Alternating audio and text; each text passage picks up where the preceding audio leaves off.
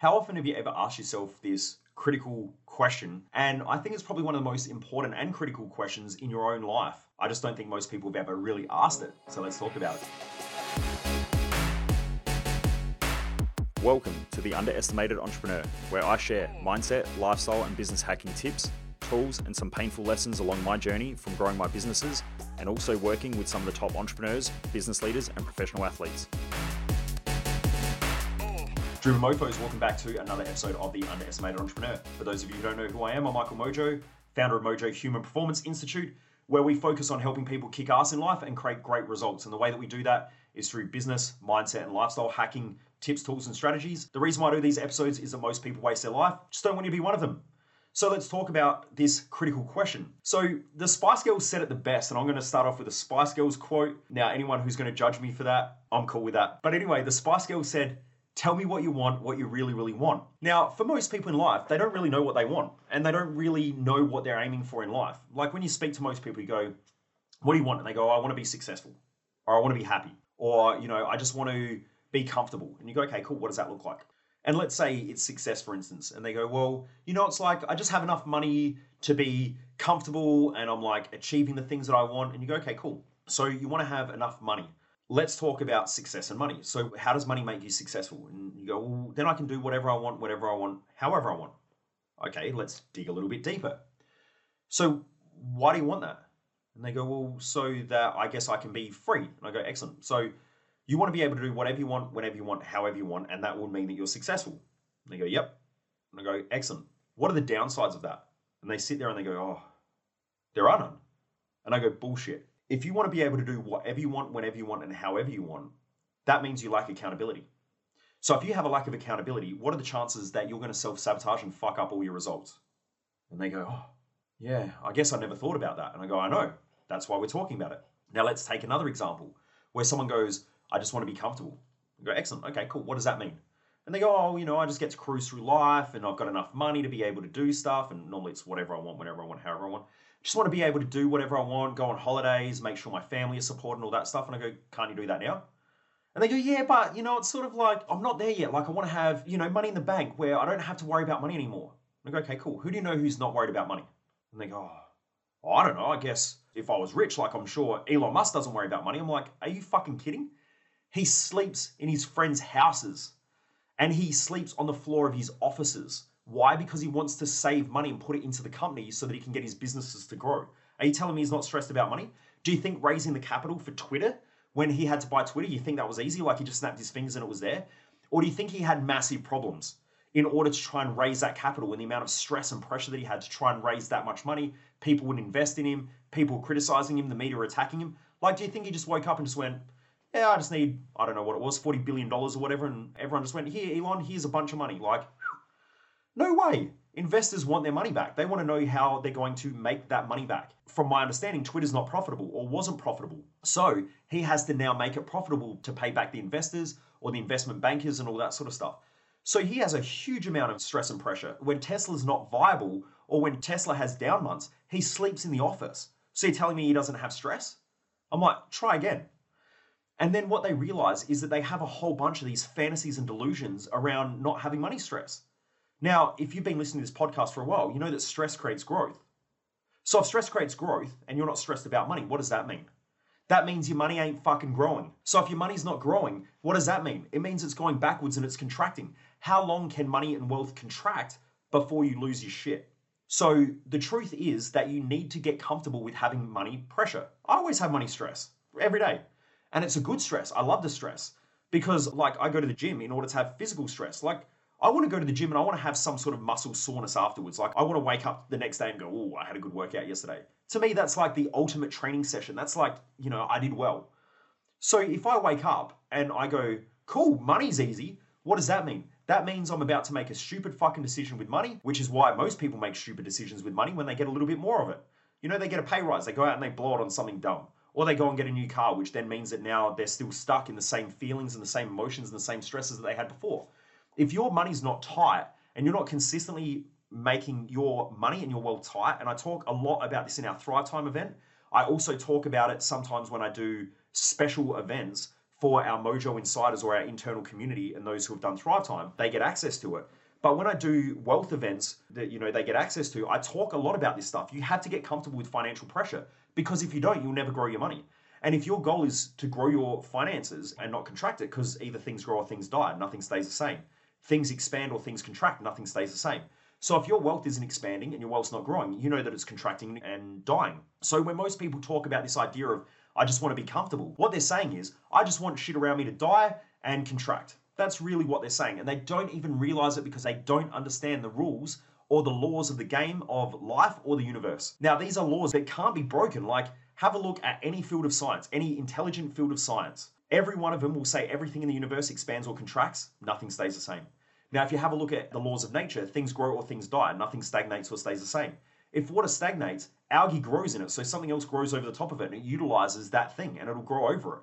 So if you want to have shit growing over you and you want to have stuff contracting and dying around you, then look for this idea of comfort. Then I'll normally ask another question. I'll say things like, okay, so let's take this idea of comfort, which I think is a stupid fucking idea and a very bad metric for life. So now let's talk about it. So now let's say you had $10 million. What would you do with it? Okay, and they go, well, I don't know, I'd probably go on a holiday. And I go, excellent. So that's going to make you more money or it's going to lose you money? Oh, I guess it's going to lose me money. Excellent. You're going to work harder, you're going to work less.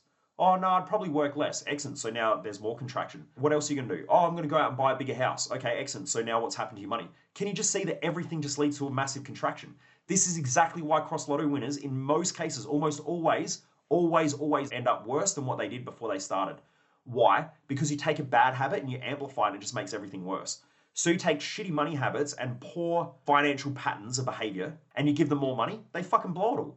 This is why kids of wealthy parents normally blow all the cash. Why? Because they've never had to do shit. Now, this is normally the third generation curse, which is well known in wealth circles. There's something called a third generation curse. The first generation is normally they work extremely hard for their money. So they appreciate it, they understand it, and they've had to learn a lot. Then you get the second generation, in most cases, normally has the pressure on them and the expectation to take over the wealth. The original parent will put a lot of pressure on that parent, but that parent normally gives up things that are important to them to take over from their parent. The grandfather or the grandmother will normally be the one who works their ass off. The father will then normally take over from the grandfather and they'll have a lot of pressure and a lot of high expectations. Don't lose my fucking money. Make sure you grow it, and the grandfather will be keeping the son accountable or the daughter accountable. Then, by the time it gets to the third generation, the third generation has the parent who goes, I don't want you to miss out on what I missed out on in life. I don't want you to have all the pressure that I had in my life. I want you to go and do what you enjoy. And so they tend to take all the pressure off the third generation, and there's a lack of accountability, there's a lack of responsibility for the welfare. The father now gives everything to the child and makes sure that they're looked after so that they can go do whatever they want. But then there's not the pressure, there's not the accountability, there's not the learning and the teaching and all that sort of stuff. And the father is or the mother is normally a lot softer on the third generation than what the grandfather or the grandmother was. So by the third generation, they grew up without the pressure, without the stress, and without the accountability. And so then they end up just living a lifestyle where they can go do whatever they want and they know that mum or dad's going to bail them out. And so then eventually, if mum and dad die, they inherit that money and then they just blow it all.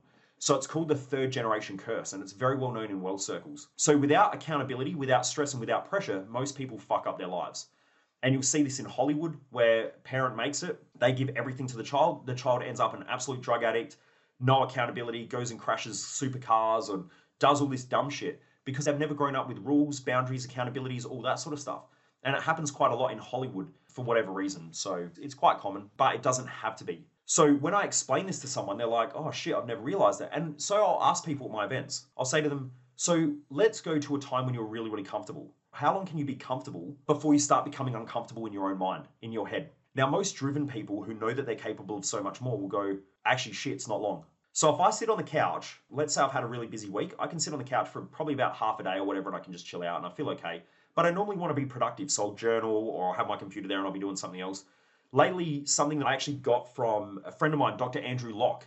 So he's probably one of the world's best well-known physiotherapists, especially in relation to pain and stuff. Andrew Locke gave me a brilliant idea. He said if you want to learn anatomy and physiology, one of the things that he does is he buys an anatomy and a physiology coloring in book and he sits there and he colors in at nighttime.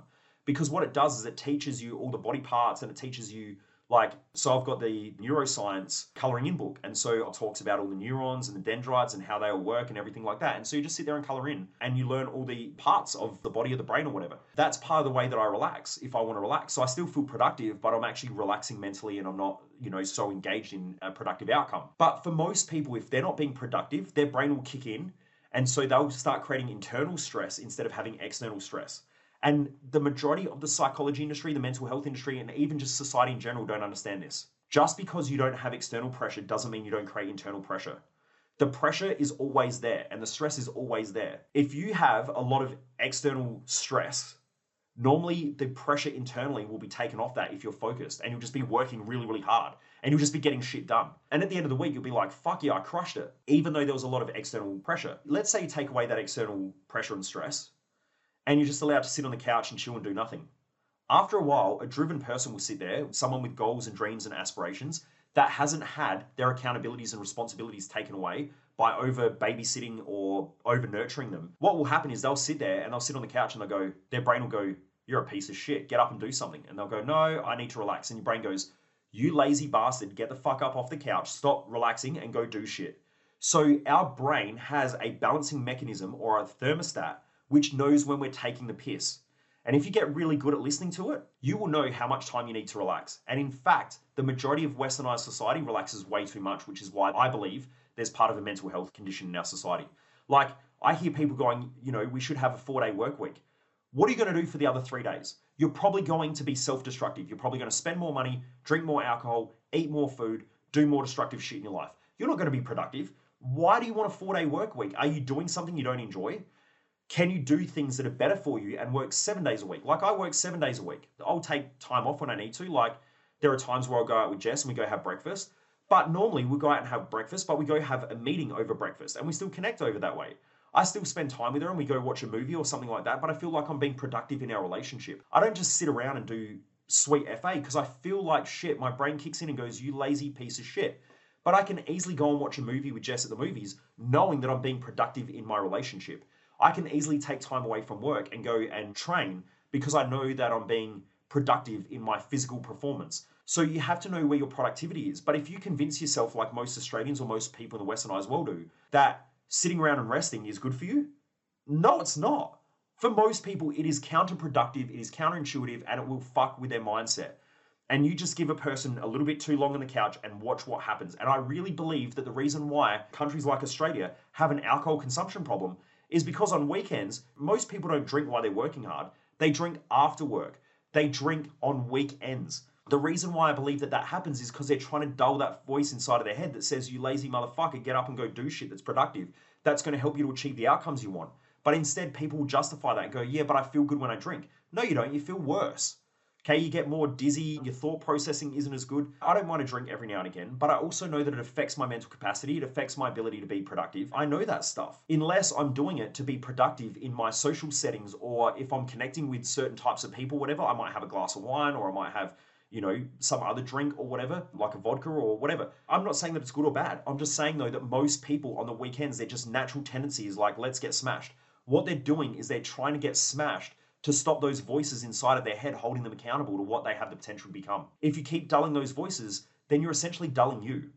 If you listen to those voices and you go, well, hang on, every time I sit around for too long, I feel like a piece of shit. How can I be productive and how can I get stuff done which helps me to achieve the lifestyle that I know that I'm capable of achieving? How can I go do that? And then what you'll start to do is you'll start to figure out a lifestyle that suits what you're really trying to achieve. And it's taken me a long, long time to figure this stuff out, which is why I teach it at Thrive Time. Because it took me a long, long time. It took me over 10 years to start to create a life where I just wake up every day and I just do the same shit and I enjoy it. Now, when I say the same shit, I don't mean like every day I wake up at the same time, I do the same stuff, and I do try to wake up at the same time, and I do try to go to bed at the same time, but that doesn't mean that it always happens. And also, like, you know, I'll have certain meetings on certain days, and I try to keep that consistent, but that's always not consistent as well. Like, sometimes things come out of whack. But like, I might be working today and I'll just say to Jess, hey, do you want to go out for dinner tonight? And she'll go, yeah, let's go out for dinner. And then so I'll go out for dinner.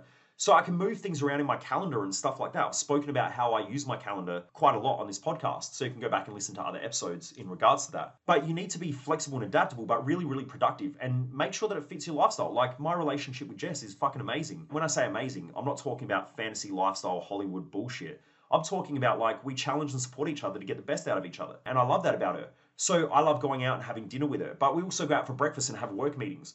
Or, you know, we'll set things up so that I can work in my best flow and my best capacity, but I want to work. It's not that I'm going out for breakfast to just sit there and pretend that there's no problems in life or that I don't want to achieve shit. That's completely counterproductive and counterintuitive to what I want to achieve. And my brain knows it, which is the reason why if I do that stuff, it'll kick in, it'll fire up and remind me that I'm a lazy piece of shit that's going to get nowhere in life if I keep acting like this. And that's the voices I get inside my head. So I just don't do it because I'm like, I don't want that voice to be in there. I'd rather the voice go, hang on, you're better than this, go do shit. That's the voice that I want to keep. So I don't want to drown it out with alcohol and I don't want to drown it out by doing stuff that's not important and not going to help me to get where I want to get in life. Now, for some people, not everyone's going to work an 80 hour week. I would never ever push that on people. What I'm saying is, you need to set your life up to achieve the goals you want. If you have a high value, and this is where values are so important and they are so poorly taught in most events, most books, and most seminars. But when you understand values at a high level, which is exactly what I teach at Thrive Time, and you understand them where you can just listen to someone talk for two minutes and go, I get their values. Or you know your own values that you make decisions based on your values in almost every decision you make throughout the day, then you get values and you know exactly how to use them. But let's say you've got a mother. If she wants to be a great mother, then for her, spending 80 hours a week focused on the children is probably going to be the thing that gives her the most fulfillment in life and creates the most growth in life. But that is important to acknowledge. Now, being a great mum doesn't mean sitting on the couch with the kids, eating a whole bunch of shitty food, watching television, trying to distract yourself. That's not good parenting. And most good mums know that. So a good mother will then acknowledge that thing in her brain going, this isn't good, this isn't good for the kids, this isn't really what's helping them to grow and helping them to achieve. So if she acknowledges those internal voices, she can then get better and go, well, how can I do things with the kids that are better for them, that are better for me, that make me feel like I'm being a good mum? And how do I set my life up that way? So it might be taking the kids out for breakfast. It might be taking them for a walk. It might be going and doing stuff with them. It might be educating them in a different way. It might be teaching them things that they need to learn. There's so many things that that person could do that then makes everybody productive and achieves great results. My point of this whole episode is, though, that you really, really need to know why you want what you want and why it's important to you. So remember the Spice Girls analogy? Tell me what you want, what you really, really want. Most people don't know what they fucking want, which is why they don't get it. Until you know what you want and why you want it, then you'll never be able to get the thing that you really, really want. But most people never go deep enough because they live in a superficial life with a superficial mindset. And so they take everything at surface value and never look deeper into things. The first thing you've got to do if you want to achieve a great life is to look deeper into yourself. When you do that and you've got the right tools to break everything down and to understand things, you start achieving a great life. Anyway, Driven Mofos, I hope you've enjoyed this episode. If you've been listening to this, please make sure you jump across to my Facebook page. I've been posting some more stuff up on there. Michael Mojo Double Zero. I've been sharing some of the lives and all that stuff that I've been doing. So there's extra bonus material and bonus content on there. Jump across to the Facebook page, Michael Mojo Double Zero on Facebook. Make sure you hit the right page. There's some scammers and some hackers and stuff like that out there who have created false pages. Just make sure it is the Michael Mojo Double Zero page. You'll know because it says underneath my name that it says entrepreneur if they've created a different page, it'll say something else. I saw one the other day that said like home shopping or something like that. So yeah, just check you've got the right page. If I send you shit about crypto, you know that it's not really me because I don't spruik crypto or any investment schemes or anything like that. I don't do any of that. So if anyone's hitting you up about that stuff, make sure you report them first and then block them so that you don't keep getting them because yeah they're doing a lot of that stuff with a lot of people out there at the moment it just seems to be a thing that they're doing just be careful of that so jump across there also my youtube channel i've been posting heaps more stuff and some like behind the scenes stuff I've been posting some trainings. All of that is going up on my YouTube channel. So jump across Michael Mojo double zero on YouTube or just type in Michael Mojo on the search bar. It'll pop up. Make sure you subscribe so that you get a lot of the most updated teachings, trainings, tools, and all that stuff as well. Anyway, Driven Mofos, have a great day. Thanks for being part of the community. Keep kicking ass and keep driving hard. I believe in you, even if you don't. Keep fucking pushing it. Get out there and go hard.